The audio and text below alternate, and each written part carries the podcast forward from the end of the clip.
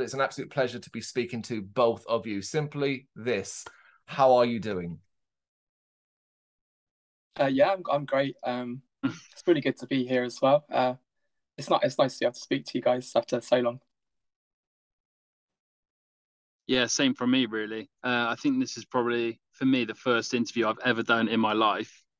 Um, but no, all things considered, yeah, we've had a good year. I think we went into the year not really knowing what was going to happen, what with COVID and everything. Are gigs happening still? Are festivals happening? Are we even going to be able to release like an EP or record anything? Um, so considering where everybody was at the start of the year, you know, to where things are now, it's it's COVID seems like a bit of a distant memory, mm. which is a good thing, I think. It's amazing how quickly things have changed. Um, you know, considering this time last year we hadn't even played a show in about 18 months. Um, so no, things are looking up, I think. No, for sure. I mean, we are we're at the end of August, August 31st at the time of recording, and festival season in this country, uh, the big ones is pretty much done. Everything ran like it should. If you mm-hmm. went to any, you wouldn't have noticed really that COVID was a thing at all. We've kind of just moved on and uh, it's great that you're out being able to gig and of course we're on the long and winding path to the release of your debut ep spiritual disease september 9th so not too long to go at all. When did this EP first start to form in your heads? And did you have an initial vision of what you wanted it to be? John okay, Brody, on that one. okay, yeah, sure. Um,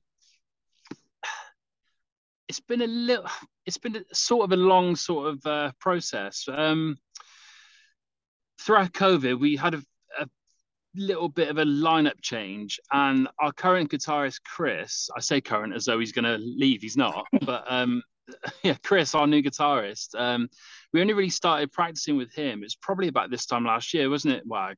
Um, yeah, it's probably about yeah, it was about the summer last year, and um, it was sort of like we're sort of using this EP as sort of like a kickstart for the band as well. It's slightly different ever so slightly to stuff we've done in the past, but it's definitely a move forward into the direction that we want to go. I think playing shows live to the extent we did pre-COVID sort of let us know. It, I think it all gave us a better idea of which uh, direction we want to head. Uh, and we sort of like spoke and sat down with Chris, uh, started writing, and pretty much from last summer until Christmas, that was when the EP was written. We recorded it with Joe Clayton up in Manchester, who's from Pijn and Leached. Uh, we recorded it between January and March in various, you know, like two, three day spells. And it's been ready since March. So, yeah, released on the 9th of September. Um, it feels like a long, it's, yeah, it, it's, it feels like it needs to come out now because it's been, you know, because of COVID, three years since our last EP. So you're at that stage now where you're kind of just desperate to get it out into the years. Um, obviously, it is a long and uh, long-winded path to a release. It's part and parcel of the industry, but you're at this point now where you're just chomping at a bit. I would say so. Yeah, yeah I, I agree. It's just it's it's been a long process, but I think for us it's been worth it because we've been able to because it's been kind of written since December. We've been able to kind of road test it with the shows we've managed to play earlier this year as the singles have come out. Um, also, the festivals like 2000 Trees was great to kind of go there and play the EP, even though a lot of people hadn't heard any of the songs. So it's just good to kind of see a little bit of a precursor as kind of how they might go down in live settings. Um, and the feedback we've got so far has been really good. Um, so mm. we're just really excited to get it out on the 9th and um, see where it goes from there, really. So in that live environment, hearing people hearing the new tracks and hearing the music played live, when you say feedback, are they coming up to you afterward and saying, "Hey, that was an awesome song," or whatever, or is it simply you looking at and going, "They're going ballistic or nuts for this particular track"? Um, it's kind of been a bit of both, really. Like, definitely finding I think we're getting a better crowd reaction when the song's being played, um, but definitely also afterwards, kind of, I mainly sit on the merch table afterwards and try and sell a few, sell a few t-shirts and things and. we definitely seem to get quite a lot of praise and people coming up to us and saying that was really good. Um, especially some people who've seen us kind of previously and now with the new lineup. Um, I do think even though I'm biased, obviously, like there is a step up in terms of what what we're doing, and like obviously it does help that Brody and myself have been doing this for a few years prior, but so we kind of know what we're looking for. And Chris has kind of bedded into that really well, and also Jake, who's been playing bass for us, he kind of just he gets it. Um, so mm. it's all kind of come together quite well over the last couple of months. Yeah, I get a distinct impression, having heard DEP, but also just paying attention to what you've been doing over the past uh, 12 months or so, that there's a confidence in Grief Ritual that's uh, making you stand out that little bit more, in particular as well when it comes to even some of the themes and writing behind the EP, considering the EP is a metaphor for men- mental illness uh, brought on by the state of the world. Answer this then. Was it a struggle to portray those kind of feelings when effectively, day by day, things got and continue to get worse? Um, I'd kind of say like we didn't set out to kind of write an EP about this. Um, and like when we were first kind of going in terms of their actual writing, they maybe weren't the themes, but um, as we kind of progressed, and I because I write most of the lyrics and kind of sort out most of the themes of the songs and the titles, they just kind of fell into place and started to fit. Because obviously, um, as as we were writing and putting the finishing touches to them, it kind of it was as COVID was coming to an end almost. So although sorry, although the although obviously like the political situation in the world has been getting worse and worse, unfortunately, um, there were some positives to take from that as well. And it's kind of um, I think just about sticking that all down onto the page and across and getting that across in the songs kind of it's almost like a protest record in a way without without being that because it's just a, it's kind of like really frust- expressing those frustrations of how someone with kind of mental health issues and kind of physical issues might feel um, because of what's happening and how kind of the state of the world needs to change.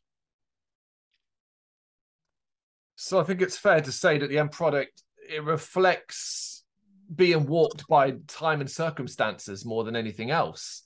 Sure, it's definitely um I'd say a product of its environment in terms of like what's been going on in the world the last kind of I'd say even probably I'd say 12 months, but it's probably longer than that really because of everything's been going on almost since kind of Brexit in the UK. Like everything's just been getting worse and worse. And with um the winter we potentially got ahead, it's gonna get worse. Worse it's gonna get a lot worse, unfortunately, which is just it's really frustrating just as an everyday person to be working not kind of knowing if you're going to be able to pay your bills. And like, I've got a pretty good job, um, fortunately, but even then, it's it's still a struggle to kind of see where things are going. So I know there's a lot of people who are a lot worse off than me. Mm. So I, I don't really know how they would be able to kind of make end meet, ends meet in in that situation and going forward there there is no arguing with the absolute uh, mess of things right now, and mm. particularly mm. as you touched and you talk there, I can already see what kind of happens, which is this a discussion. It leads into so many different facets because of there's so many different problems. As a group, as grief ritual, as a unit, how do you keep such an array of thoughts and feelings in order? And when it came to condensing that into something like spiritual disease, where did you struggle the most? Um, I'd say one thing that we're quite good at is is actually managing to sort that out. Um, because all the songs that we write in and like in terms of their structure and what they're they're based on, it, we kind of start with a wider idea and then and then drill down into what we're actually trying to do. Um, so we're quite we're quite lucky in that respect. Like a lot of the songs were written kind of in a certain way, and then we got to a point where we thought we'd finished, left it a little bit, came back to it later and kind of worked on each of those individual parts so that they're now kind of the pieces that are going to be released on the 9th where they're in the finishing touches. And we because we got to the point where we just thought there's nothing more that can be taken away or added from those. Um so in a way they're kind of that piece. So obviously I'd, in terms of the worst thing about it i guess it's the time it can take sometimes. Um but equally it serves its own purpose because we work on the songs so much um that they get to the point where you can't possibly do any we think but you can't really possibly do anything more to them so it's kind of it's a it's a blessing and a curse almost because sometimes you can think a song is completely finished and you've poured your heart into it and then you'll think a couple of weeks later just go back to it and you'll be actually like no that could that could be so much better if we just change this or or try something else out there, which I think Brody probably agreed. Kind of, we, we really kind of try and revise and go over things um, as a trio or yeah. on the fourth with Jake, and it helps that Jake's really good at helping us write the product, the, the songs as well. So, yeah, I think more so than like before. This is the first time we've ever been able to actually demo some of our songs. Um, and because we've been a band for a few years now, I think it's the first time we've actually written a song, left it for a bit, gone back to it. Really, like I would say, this is probably Wag's best uh, lyrics and vocal work in general, and I think that's just because, like he was saying, we really looked at each song, each section, you know, what's being said, the flow of it. We really did spend quite a lot of time because we had quite a lot of time to sit on it. We really have sort of like been a, a lot more concise than I think we have been in the past, and being able to demo it definitely helped uh, this time. Hopefully, we can still do that in the future. It's that, isn't it? Because obviously, the time afforded to do all what you've been able to do for spiritual disease is good, all good and proper. But whether or not you would have that in the future, as things effectively, as we say, get back to normal, and you're on a bit of a time constraint. I get the impression though, what you've learned and what you've taken from the entire period is something that is part and parcel now of the makeup of Grief Ritual going forward. Yeah, 100%, yeah. Yeah. Sorry, Wag, go on. No, you go ahead. yeah. I don't have anything to say. But yeah, I think moving moving forward, um, one of the like really good things that Chris has brought to the band is being able to before a lot of the ideas were written in the jam room, mm. whereas now we can listen to it, take time, come up with ideas. So when we get together, it's really productive. Uh, and it's a lot more focus based. Whereas before it was a bit like just a few mates getting together every week and seeing what comes out. Whereas now we feel like we've got a definite purpose when we go into practice. We know what we want. We know what we're going to do. We know where the songs are heading. Um, and yeah, I think Wag. Anything else? Yeah, I'd, I'd agree. I think uh, yeah. one thing of us as well is like we're all we're not all based in the same place. So. When we do get together, which isn't unfortunately very often, we have to find ways kind of to work around that and make sure, as Brody says, we are productive when we do get together. So there's a lot of like demo sharing away from that, a lot of kind of uh, just talking, and it also helps that we all really get on with each other because um, we're all heading towards we all want kind of the similar things and I think that really helps. Like being in any band, obviously you need to get on with the people you're working with, otherwise it makes it a whole lot harder. And that we all do get on and like can have a good laugh. Aside from just writing music, it's not all about that, which it just mm-hmm. makes things so much easier. That determination and that unity uh, that you have now as a group is that what is that what you would potentially point at as saying is the biggest change in the mentality of Grief Ritual as you stand here in 2022, say compared to a few years ago? Um, potentially, yeah. I think I think on a whole, we just really know what we want to do now and want to achieve. Where where previously we were kind of a bit naive in terms of the way we were approaching things and the way we were working, where we we probably didn't make the most of kind of opportunities we had and the, the time we had. Um, but obviously, with everything that happened, you kind of appreciate what you've got to do more. I think and we did use the time that fortunately we had um, kind of where we were doing nothing to kind of really reappraise how we were approaching everything and moving from that i think we have applied ourselves a lot a lot different in the last year so yeah i kind of agree I think the end result speaks for itself. And particularly, uh, one of the things I always really enjoy is when uh, a band becomes almost undefinable uh, when it comes to genre terminology, a part of a modern set as well that seems to sit outside of a genre constraint. A band you're often, you know, for fans of, and then this bands are listed alongside Grief Ritual. I guess I want to ask you, is that a purposeful direction, or have you naturally kind of evolved and found what works for you in regards to the different elements you throw into the Grief Ritual melting pot? I'd say it's kind of it's not something we set out to do. Like um we've never kind of had a set genre in mind um, because we've all got different influences and different likes, and we're from kind of different but similar musical backgrounds.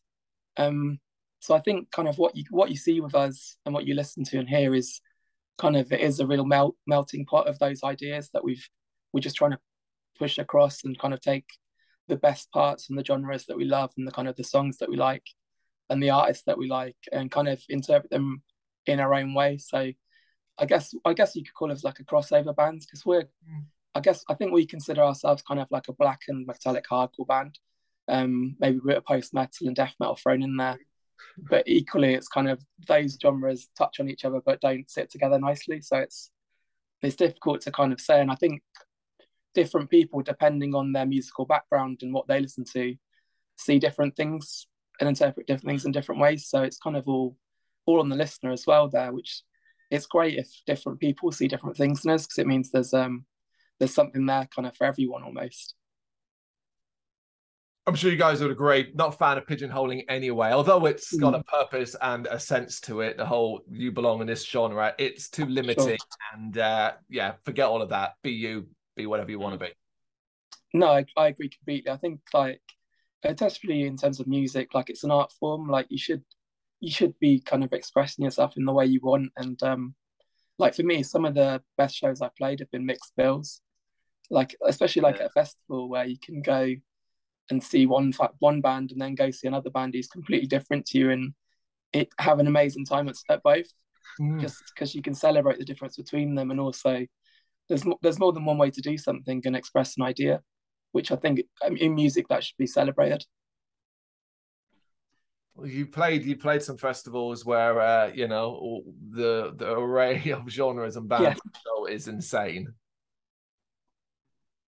When people talk about grief ritual, this is me just doing a, a natural wander around in the depths of social media. It's often regarding how spectacular you are in the live environment.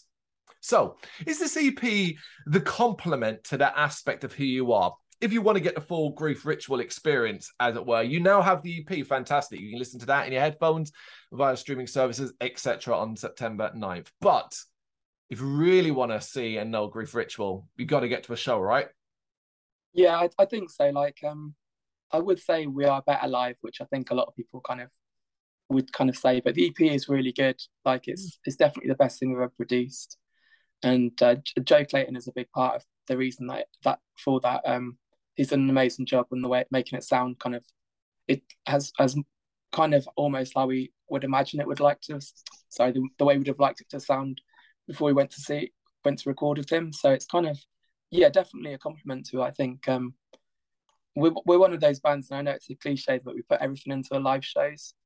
So it's kind of, I think we're a band that you'll know you've seen us, whether you like it or not kind of thing. There's no kind of half measures with us when we play live. Mm. The tracks that have been released so far online. Now we've uh, had the feedback in a live environment, but do you pay much attention to the online feedback, the comments that come your way from what's been heard, be it social media or on YouTube and stuff like that? And how have you found that side of the reaction? Um, it's kind of difficult not to pay attention, but equally kind of I don't think we really mind either way. Like if we get any negative negativity or positivity, it doesn't really bother us either way because we're kind of putting the music out for ourselves. And um, but obviously, it's always nice to know that people are enjoying it and people are listening. Like that, and that's a big positive, kind of, especially in this day and age, that you can kind of potentially reach so many people from all around the mm. world. Like we've had people listening kind of in like Iceland and Malta and Finland that we've like we wouldn't know they wouldn't have been able to listen to us like in the past. So it's just it's amazing where you can find people from. Same with like America, we have people listening to us in, in that country where it's that's a huge huge place to have your music heard.